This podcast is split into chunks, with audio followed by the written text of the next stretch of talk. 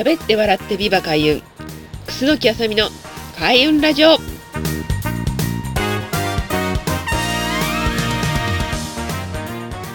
喋って笑ってビバ開運。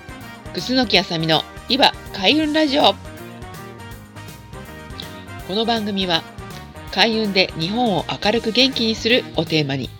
あなたの人生をより豊かに充実して生きるための開運方法や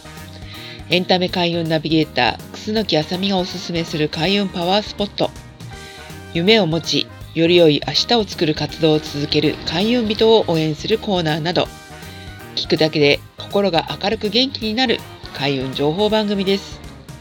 パーソナリティは私、エンタメ開運ナビゲーター、楠木あさみがお送りいたします。どうぞよろしくお願いします。はい、ということで、えービバ開運ラジオ今回で3回目になります。えー、もう12月になってしまいましたね。皆さんいかがお過ごしでしょうか、えー、この季節になりますと、やっぱり来年はね、どうしようとか、いろいろ考えてらっしゃる方がいらっしゃると思うんですけれども、えー、私、今回はですね、12月の開運方法というよりは、来年どういうふうにね、開運していったらいいかっていうようなことをお話しできればと思います。はい。皆さんも来年のカレンダーですとか、手帳はもうお買いになったでしょうか、えー、今またねコロナがすごくこうねあの流行ってきてなかなか外に行けないって外に行っても時間がねずっと長居することがなかなか難しくなってきていたりするんですけれどもあのそういった場合はですね、まあ、オンラインショップですとか、まあ、そういったもので今は気軽にね、何でも手に入る時代なんですけれども、やっぱり手帳ですとか本とかは、まあ私はそうなんですけれども、やっぱりあの自分で手に取って、まあ、比較して、まあどのページにどんな感じのことが書いてあるのかなっていうのを気にしてみながら、自分の好きな、まあお気に入りの手帳を見つけたいっていうのがやっぱり、あの皆さんあるんじゃないかなと思うんですけれども、えー、今回はですね、私毎年、えー、この時期になると、えまあ、いつもやっております、え開運ダイアリーという、えーと、来年のね運気を先取りする開運ダイアリーセミナーっていうようなことをちょっとお話しできればと思います。はい、えー、私が実はですね11年ぐらい前からこの風水心理学というのを学び始めたんですが、えー、この、えー、開運ダイアリーというのは私のあの風水の先生である谷口玲先生が毎年、えー、この手帳をですねちょっと作ってくださって、まあ、それをもとに、えー、私たちが、えー、開運ね風水心理カウンセラーという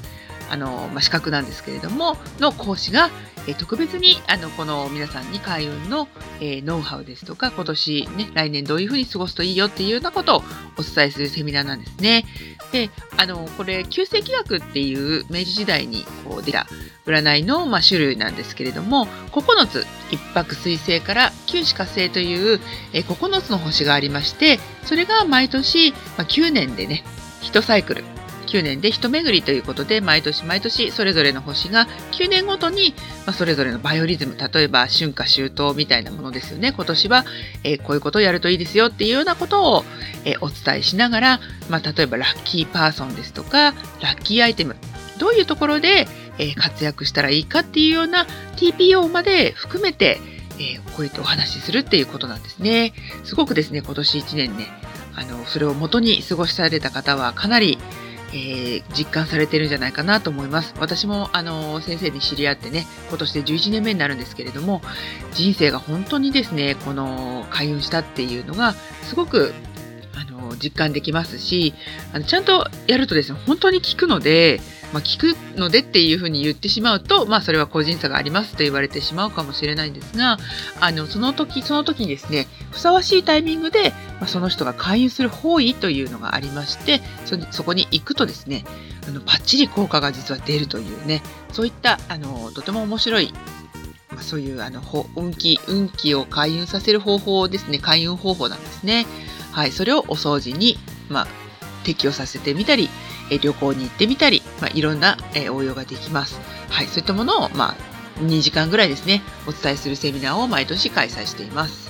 はい、ということで皆さんもしね、あの、ご興味がありましたら、私、休みの方で毎年そのセミナーを、えー、開催しておりますので、えー、ぜひあの、ホームページですとかね、あの、私の情報をチェックしていただくと、えー、開運ダイアリーセミナーということで、お申し込みができますので、えー、お申し込みいただければと思います。本当に、あの、もう声を大にして言いたいんですけれども、本当に開運します。なので、まあ、こんなコロナの時代でもやっぱりあの気持ちがね前向きに明るくいくっていうのもそうなんですけれども意外とこう気がつかないところに気がついたりそういった内面の変化もありますので是非参考になさっていただければと思います。はいということでまずはねお知らせから入りました楠木あさみのビバ開運ラジオ、はい、第2、3回目ですね結構ですねいろいろとあのお問い合わせいただいて次はどんなことやるんですかっていうね、ことを皆さん、あの、ご質問いただいてるんですけれども、あの、ご、ごリリクエストですね。リクエストを、あの、皆さんから募集したいと思います。ぜひ、あの、私の、えー、ホームページ、こちらはね、ビバラ開運ラジオ専門の、えー、いわゆる、あの、ポッドキャスト専門のサイトがありますので、そちらの方に質問箱ですとか、えっ、ー、と、もちろん、あの、Facebook のページなどで、ビバ会員ラジオのページもこれから作りますので、そこにリクエストなどがありましたら、ぜひ、えー、書いていただければと思います。よろしくお願いいたします。はい、ということで、えー、今日はですね、え2021年の運気を先取りする開運ダイアリーセミナーということでご案内させていただきました。はい、また次回は2週間後の予定です。はい、どうぞ皆さん楽しみに聞いていただければと思います。ありがとうございます。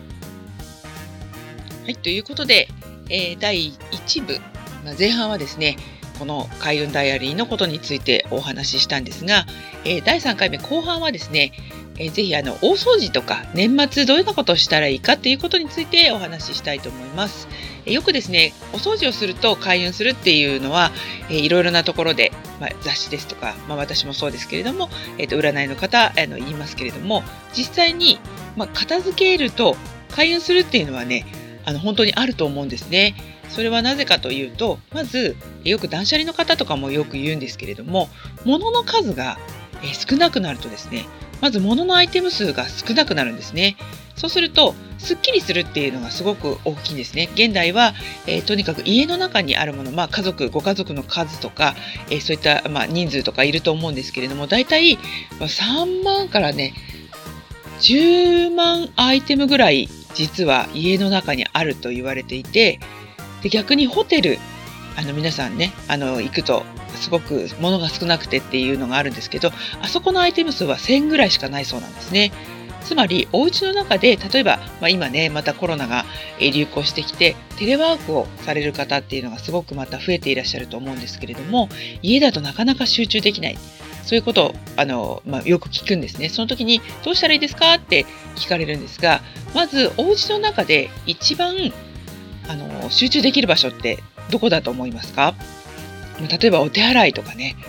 あのあと押し入れとかね、あのクローゼットでしょうかね。あのとにかくですね、えー、物が少ない場所が実は一番集中できるって言われているんですね。つまりホテルを考えていただくとホテルは本当にテレビですとか、まあ、あるものっていうのが限られていますけれどもそこで仕事をしたりするとすごく集中できると思います。またネットカフェですとかそういった、まあ、コワーキングスペース利用される方もいると思うんですけどそこも本当に必要最低限のものしかないので余計なことを考えなくて済むんですね。つまりお家の中で仕事ができないのはまあ、生活の環境と変わらないっていうのはもちろんそうなんですけれどもとにかくお家の中にあるアイテム数が多いので物には実はエネルギーといいますか一つ一つあのやっぱり存在感といいますねそういうものがあるんですけれどもそれが多ければ多いほど、まあ、そっちの方に気を取られてしまうまさに気ですよね。っていうことで、まあ、本当にその空間を限ってあの物の数を少なくすればあのお家の中でもテレワークがより集中できると思います。であともう一つですねあの机の向きっていうのが実はとっても大切なんですがこれあの本当に、えーと、どんなところでも皆さん試していただきたいんですけれども人は心理的にえ背中が壁だと安心するんですね。でしかも背中が壁で入り口が見える。実はこれは動物的本能に基づいているもので背中に風水で言うと背中に山を背負っているっていうことを言うんですが背中に何もない要するに背後ねあの背後から襲われる必要がないってなると人はすごく安心するんですね。そして入り口が見えるつまり敵がどこから襲ってくるかが分かるそして逃げ道が覚悟できているっていうどこかしらそういう危険なことを回避しようっていう心理が実はあのお家にいてもどこにいてもあの実は働いたりしますのでもし皆さん、えー、まあ、いろんなところで試していただきたいんですね。よくファミレスとかカフェとかでお仕事される方もいると思うんですけれども、どこの場所にいたら自分が集中して仕事がはかどるか、そうやってサクサク進むかっていうのを場所を変えてあのやってもらうとですねすごくあの分かりやすいんですだからその人それぞれに、えー、きっと安心する場所ですとか心がね安定して集中できる場所っていうのはあると思うんですけれどもやっぱり背中にですね通路があったり人の、えー、行き来があるとすごくそわそわしてしまうんですね。それはやっぱりそれはあのオフィスでもご自宅でもそうだと思うのでもし小さな子さんがいたとしてもやっぱり背中が壁でっていうふうになるととっても落ち着くので、えー、いろいろあの、まあ、集中してお勉強したりっていうことがあると思います。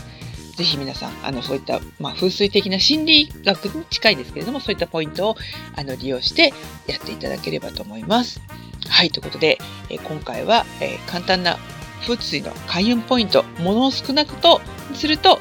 えー、集中できるよということと、まあ、お掃除もそうですね。だか大掃除することと、これからまたおこもり生活が始まるかもしれないんですが、その時にぜひ物のアイテム数を1部屋でもいいので少なくしていただけると、そこでテレワークができたりしますので、ぜひご検討いただければと思います。はい。以上、えー、第3回目の風水開運ポイントでした。ありがとうございます。